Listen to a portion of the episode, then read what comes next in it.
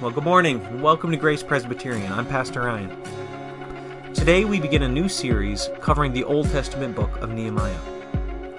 In a story that reveals the importance of faith and community, we're going to examine the way in which Nehemiah's conviction to rebuild the walls of Jerusalem transcend the impossibility of gaining permission, gathering materials and support, and overcoming opposition.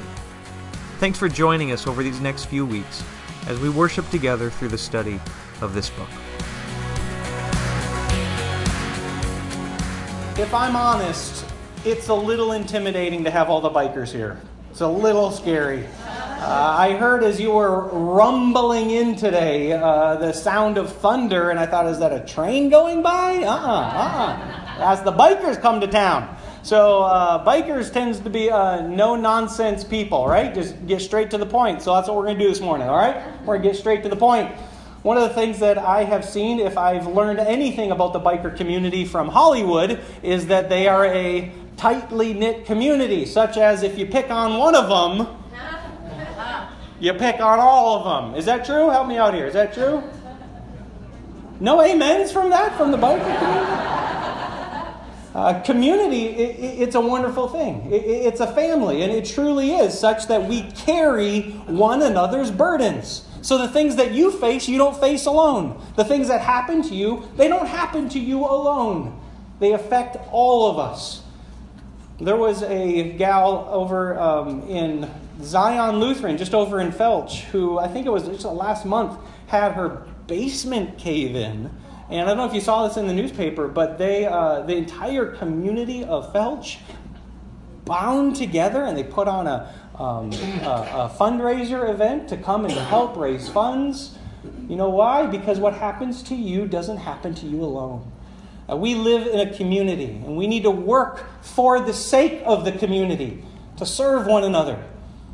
We're starting a brand new series that's going to take us into September this morning. It's on the book of Nehemiah. And uh, that might be a book that you haven't spent too much time in the Old Testament, but what we're going to do is we're going to walk just faithfully through that text, finding what God has to teach us. And this morning, we're going to be in chapter 1 and chapter 2. So if you have your Bibles, I invite you to take them out and turn with me to the book of Nehemiah, uh, chapters 1 and 2. I've entitled this message, uh, For the Faith of the Community.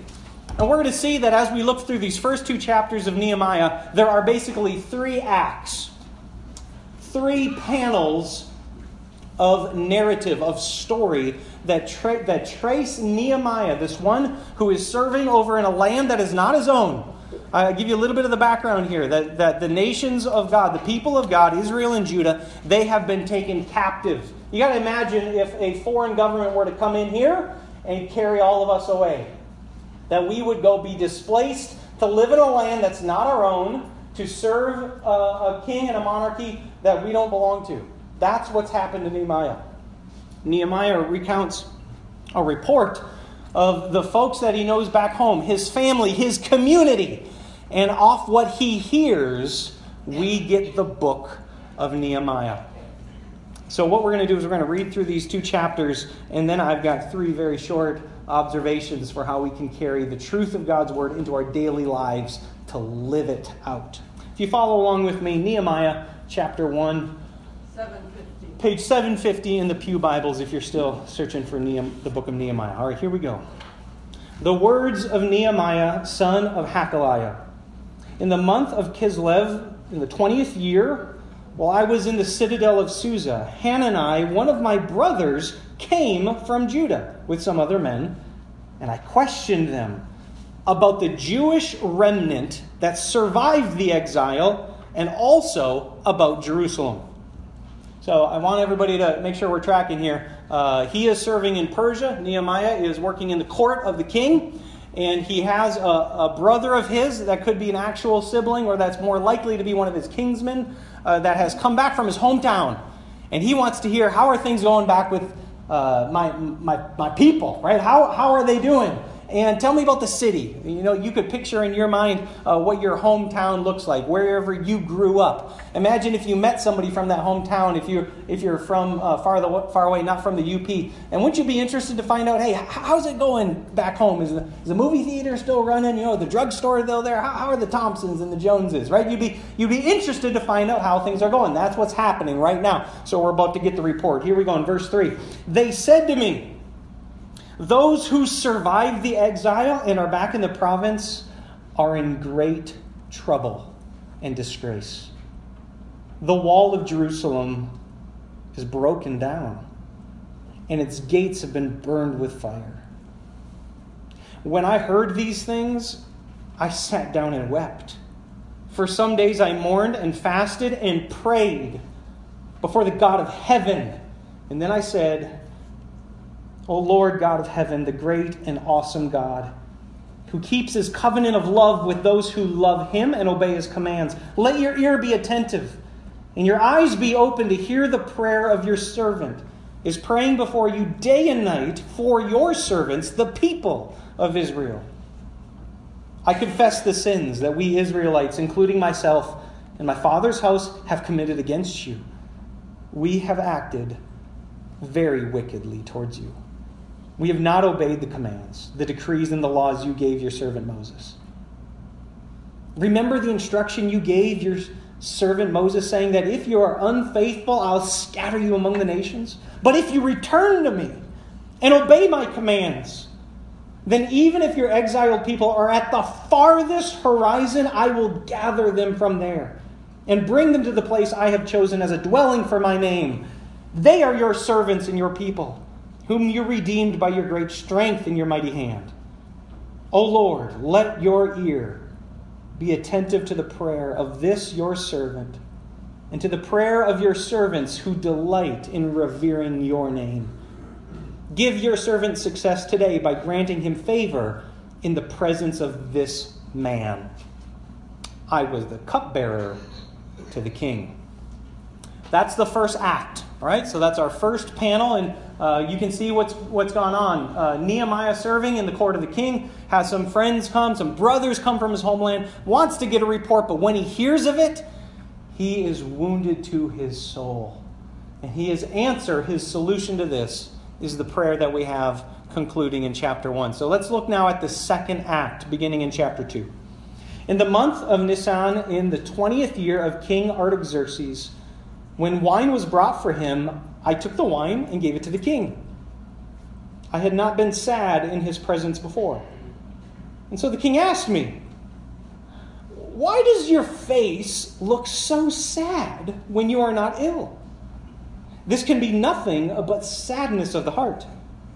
I was very much afraid. But I said to the king, May the king live forever. Why should my face not look sad when the city of my fathers are burned lies in ruins, and its gates have been destroyed by fire. The king said to me, What is it you want? And then I prayed to the God of heaven, and I answered the king, If it pleases the king, and if your servant has found favor in his sight, let him send me to the city in Judah where my fathers are buried so that I can rebuild it. Then the king, with his queen sitting beside him, asked me, How long will your journey take, and when will you get back? It pleased the king to send me, and so I set a time.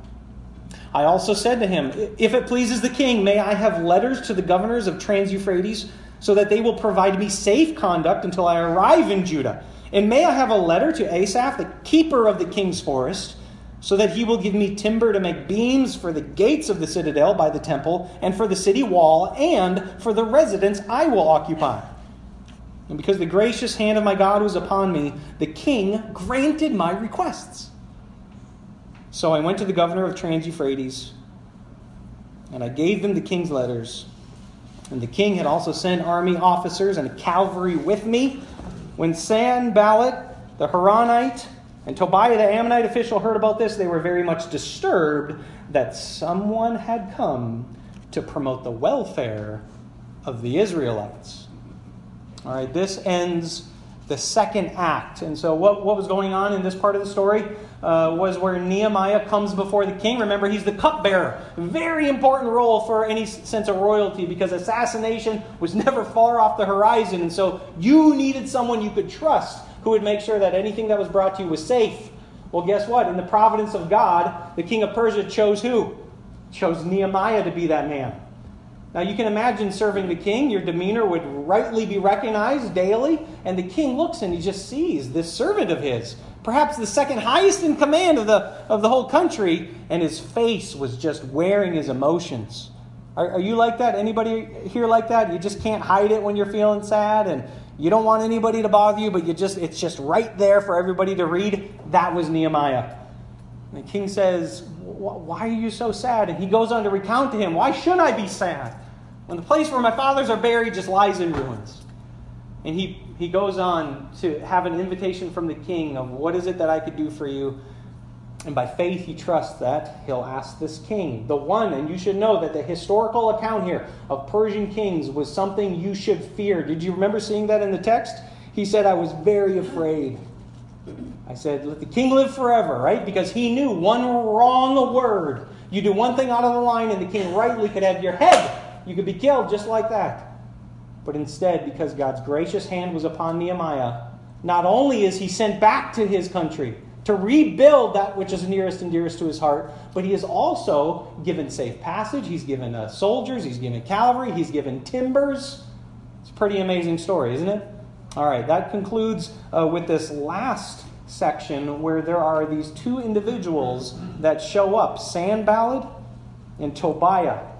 Did you see that at the very end? Where they're going to. Uh, story's getting good now, folks, all right? This is some conflict showing up. Uh, they're going to oppose Nehemiah. They're, they're going to begin to mock and ridicule him. So let's now look at the final act. Let's read this third panel. Verse 11. I went to Jerusalem, and after staying there three days, I set out during the night with a few men. I had not told anyone what my God had put on my heart to do for Jerusalem. There were no mounts with me except the one I was riding on. By night, I went throughout the valley gate towards the jackal well and the dung gate, examining the walls of Jerusalem, which had been broken down, and its gates, which had been destroyed by fire. Then I moved towards the fountain gate the king's pool, but there was not enough room for my mount to get through. So I went up from the valley by night, examining the wall. Finally, I turned back and re entered through the valley gate. The officials did not know where I had gone or what I was doing because I had yet uh, I had said nothing to the Jews or the priests or nobles or officials or any others who would be doing the work. Then I said to them, You see the trouble we're in? Jerusalem lies in ruins and its gates have been burned with fire. Come, let us rebuild the wall of Jerusalem, and we'll no longer be in disgrace. And I also told them about the gracious hand of my God upon me and what the king had said to me. They replied, Let us start rebuilding. And so they began this good work. But when Sanballat, the Horonite, Tobiah, the Ammonite official, and Geshem, the Arab, heard about it, they mocked and ridiculed us. What is this you're doing? They asked. Are you rebelling against the king? I answered them by saying, The God of heaven will give us success. We, his servants, will start rebuilding. But as for you, you have no share in Jerusalem, nor any claim or historic right to it. Chapters 1 and 2 of the book of Nehemiah. We could spend hours unpacking lessons of leadership that are found in here, lessons of community that are woven through this, even preparing us onto the rest of the book. I'd like to share with you, though, what I think are the three biggest takeaways that we can learn from this text. The, the first is this, and I have these recorded for you in your sermon notes if you're following along. It's prayer. And this is how I want to phrase it to you. If you see a need, hit your knees. If you see a need, Get down on your knees. Can you say this with me? Ready? See a need? Hit your knees. I don't mean do this. That's not what I mean. I mean do this. Get down and humble yourself before God. If you see a need, hit your knees. Uh, what did you recognize here from uh, Nehemiah's response? When he heard the report that came from his brother, what was the first thing that he did? He didn't go to the king. He, he didn't get talk to an architect. He didn't think, oh well, let me let me ask about how some other town is doing. He saw a need. It wounded him to his heart, to his soul, and so his first response is to pray. How, how do we do on this? How are you doing on this? Uh, because I uh, firmly believe that you're going to have moments in your life where needs are going to arise, where problems are going to show up. It's human nature to, and temptation to think, well, let me check my bank account first and see if we can cover this. Let's see if we have enough to get through and get by. Or let's let's call the good doctor. Let's I know the person who has this and has that. I got a call this week from one of my dearest friends while I served as a missionary in the Caribbean, and she called, and I was just elated to hear her voice again. It's been over a year since I talked with her. And then my countenance dropped because she went on to tell me how the doctors uh, did a mammogram and got a biopsy, and it's cancer. And she's in her 40s and she lives out in the middle of nowhere. She doesn't have access to good health care. You know what her first response was? Was to call me and ask me to do what? Pray. Ask me to pray. How are we doing on this? See a need, hit your knees. See a need, hit your knees. We got to learn this. We got to adopt it into our lives. You got to pre plan it. Because the needs are going to come, and your, your temptation, your inclination, human nature is not going to be to look to God. You've got to plan to look to God. He was completely caught off guard. Nehemiah was completely surprised by this report. He was having a great day until he heard the report. But you know something? God wasn't caught off guard. God wasn't surprised by this. God knew all along the purpose for which the report was given so that God would be shown to be glorified. So why not call God? There was a movie back in the 80s called The Ghostbusters. Anybody They redid it a while back because that's the thing Hollywood does now. They remake movies. But they had a line in it, right? Um, who are you going to call? Yeah, that's right. Yeah, why? Well, because it's a ghost. what am I going to do, right? You got to call somebody.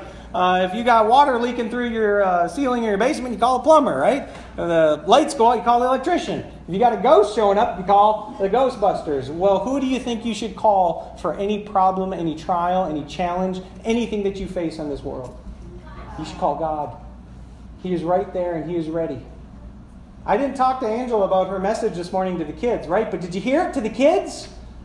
Like, what, what, is, what is our response? It's to pray to God, and it's not to pray the routine prayer. No, now I lay me down to sleep. I pray my. No, you talk to God like you would a friend. You talk to God in the same way that you would turn to anyone that you trust. If you see a need, hit your knees. I want us to just examine very briefly, too, the prayer that Nehemiah gives. Because if you can recall, we studied prayer for six weeks back in January. And I offered to you a formula that you can follow, right? It was called ACTS, A C T S. Well, Nehemiah, right here, um, he shows us that in our passages from verse 4 all the way down to the end of verse 11 follow a structure. Notice, first of all, he begins with adoration. Look with me back at um, in verse 5. He said, O Lord God of heaven, the great and awesome God is your God awesome, church? Yes. That's who He is.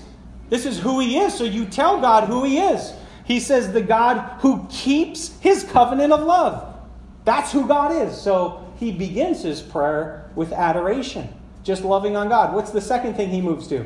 Confession. Go ahead, say it loud. What is it? Confession. It's confession. Look with me now here in verse, uh, the end of verse six into seven, right in the middle. It says, "I confess the sins we Israelites including myself and my father's house. You see what he does? He gets real with God. He doesn't just say, Oh God, those other, the remnant, they've sinned against you.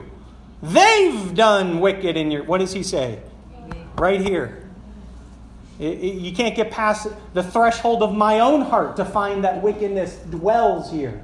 And so the second part of his prayer follows confession. The third part is a kind of thanksgiving where he recalls both God's promise, the Israelites' departure from that promise, and God's return to bring the people back. Uh, the book of Nehemiah is, is really coupled with the book that comes before it in your Bible. It's the book of Ezra.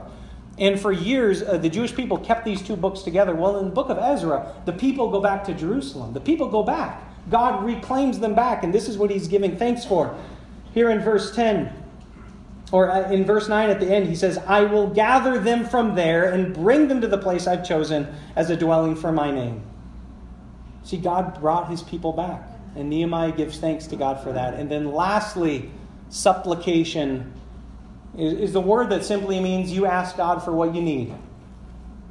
So I've adored God, I've said who He is.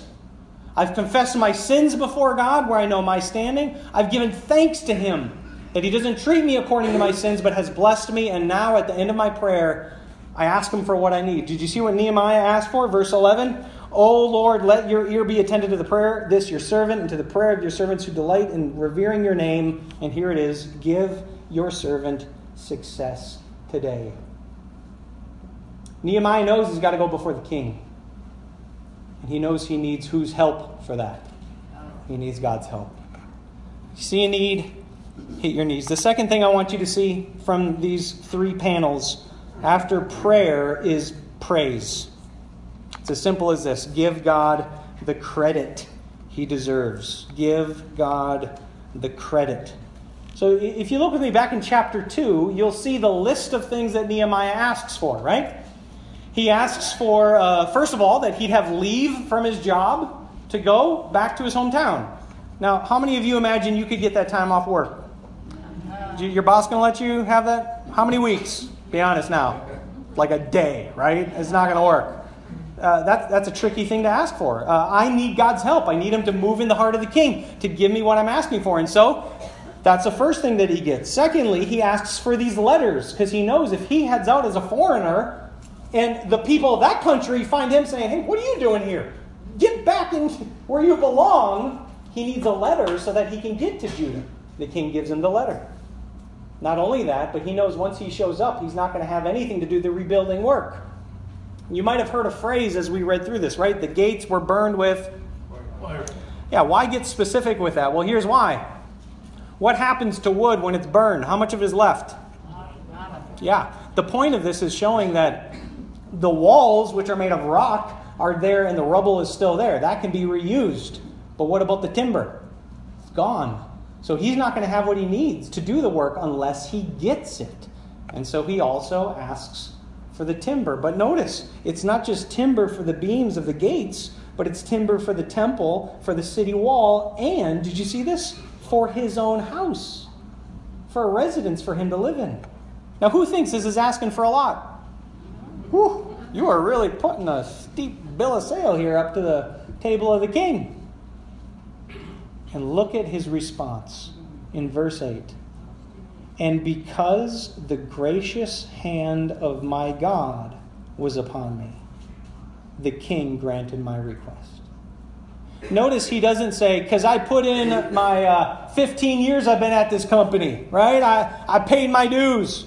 Uh, my overtime sheets show that I'm due a little bit extra. Or I'm so talented and you wouldn't be alive if it weren't for me. I'm the cupbearer. I'm making sure you're all. He doesn't say any of that. He doesn't recount God's favor, the king's favor upon his life to grant his request based upon anything he does. Who does he give credit to? Give credit to God. Why is that so hard for us to do? So much in our lives have been accomplished. You have blessings upon blessings. If you don't think so, just pay attention to what some other countries have. Some other folks in other lands and what they suffer through and struggle with. And think of the blessings that you today enjoy. How often do you give thanks for those things? How often do you give God credit for those things? I hope, I hope you do. But you got to give credit where credit is due. I once heard a challenge from a preacher said this What if you only had tomorrow what you thank God for today? Would that change how you pray? What if you only get tomorrow what you thanked God for today? Because the blessings that you and I enjoy, they don't come because of the sweat of our brow, our talent, what we put into it. It comes by the of God Himself. So I want you to see that. Give God the credit. You found it there in verse 8 at the end. And because of His gracious hand upon me, uh, uh, the gracious hand of my God was upon me. That's why the king granted success. So give God credit. All right, lastly, is this. Uh, this is a new word for me pertinacity. Isn't that a cool word? Say that with me. Ready? Pertinacity. I like it because it sounds like a combination of like perseverance and tenacity. Like you squish those two together, you get pertinacity. Uh, the word means to be somebody who don't give up. I don't give up. I don't quit. I'm devoted. I'm willing to go even when it's hard. I'm going to press on. I'm not going to give up. That's what this word means. And here's what I want you to see. You and I need to learn to put our faith into action. We need to learn to put our faith into action. You'll notice at the very end of our story, at the end of chapter 2 today, you had those, uh, those two guys, Sanballat and Tobiah. And did anyone recognize they found another buddy? Geshem? Did you see that?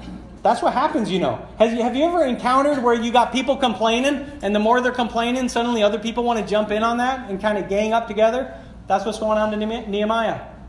Not only were they mocking, not only were they ridiculing, but look at what they say. What verse 19, what is this you're doing? What are you guys doing? You're wasting your time.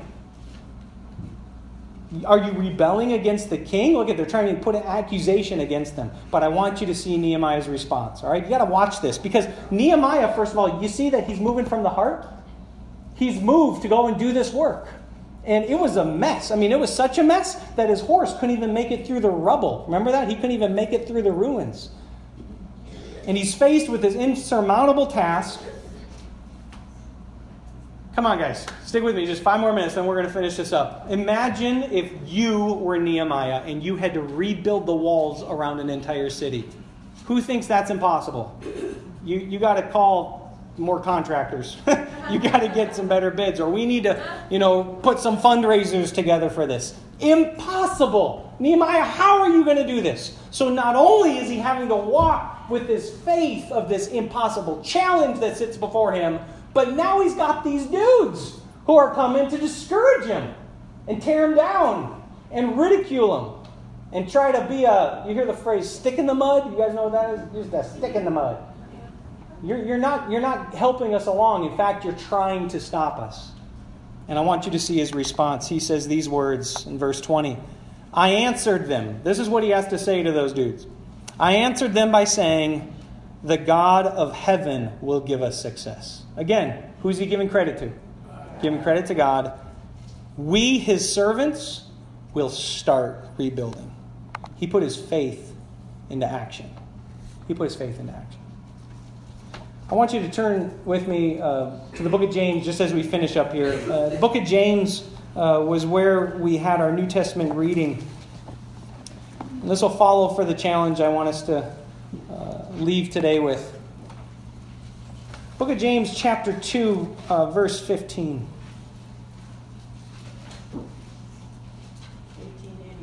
Page 1882. James is writing to the church, and he wants them to see the importance of sticking up for the community. He wants the, the church to see the importance of living out your faith. Verse 15 Suppose a brother or sister is without clothes and daily food. Can you imagine that? Can you imagine your neighbor without clothes? It's hard for us to imagine in America, but I used to work in a country where uh, the Haitian population regularly either had to find clothes to borrow from other people or had to simply wear dirty clothes over and over. They don't have a wardrobe filled and dresser drawers filled like we do. It's not only without clothes, it's also without food. They don't have their daily food, something that God has promised. Verse 16 If one of you says to him, I'll pray for you.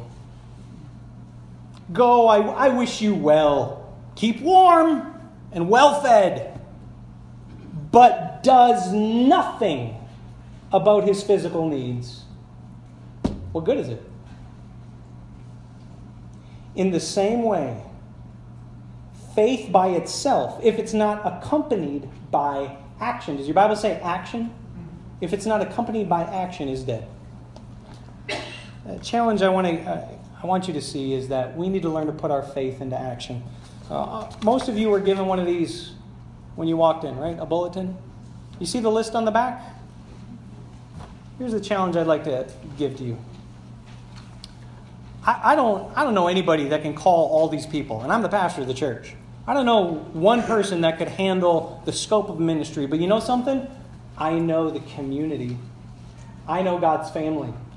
My challenge to you is to call one person. That's it. Pray over this list and see if God would lead you to identify one individual on here that you can call this week and do something beyond saying, keep well fed and be warm. I'll pray for you. But allow your faith to move you to action so that the church of God would become his hands and his feet on earth and that we would truly begin to help our neighbors. I don't know anybody who can do the whole list, but I bet you can do one. So if you feel uh, gutsy enough to take it, that's the challenge I want to give you. Uh, this week, uh, our directories have got many of these numbers in here. If not, ask some folks here because there's a lot of family members here and just see if you can pick up your phone and see how you can help meet the need of one person this week. All right, a few applications as we finish up. Questions that are printed for you also in your sermon handout. How can you take action today to help answer someone's prayer? Remember Nehemiah? See a need? Say it again. Ready? See a need? Hit your knees right away. And then let your faith be turned into action. Secondly, where have you seen God provide? Where is credit due? My family just very recently was blessed with an answer to a huge prayer. I asked many of you to be praying for my wife. She went for a job interview and hot dog, she got the job. Yeah, that's awesome. That's awesome for her. That's awesome for a lot of reasons. If you know my wife, her heart beats to be a mom and to be a, a wife at home, and uh, she's really skilled and has a big, big heart to serve children. And uh, kindergarten position opened up, but the problem in the public school is with kindergarten positions, you're not free to share uh, the name of Jesus Christ. You're not in the public school. But this kindergarten position wasn't in the public school; it was in Bishop Baraga, and uh, it went down to a couple other ladies, and though I feel bad they didn't get the job, I'm really glad that my wife did because it's perfect for her. Now, who do you think knew to bring the perfect job for my wife? Who do you think knew that? I got the clipping out of the newspaper now. What? Come on now. Uh uh-uh, uh uh-uh. What? What's it say? Have you seen God provide? Then give credit where credit is due. What about in your own life? Have you seen God provide? Give credit where credit is due. And lastly, uh, do you see a need? Stop and pray now. I'll pray for you later. No, hit your knees, right? Stop and pray now. Let's pray together this morning.